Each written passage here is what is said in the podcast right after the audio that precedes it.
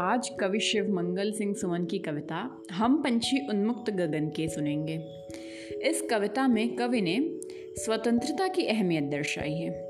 ध्यान दें, कविता कुछ ऐसे है कि हम पंछी उन्मुक्त गगन के पिंजरबद्ध न गा पाएँगे, कनक तीलियों से टकराकर पुलकित पंख टूट जाएँगे।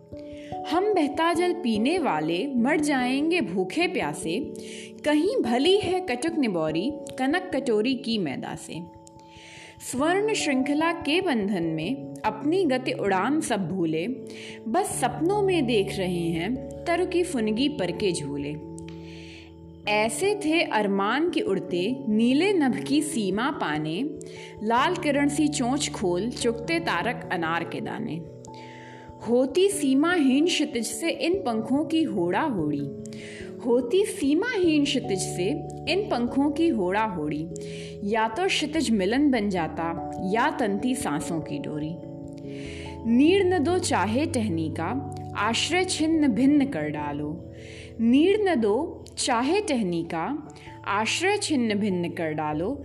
लेकिन पंख दिए हैं तो आकुल उड़ान में विघ्न न डालो।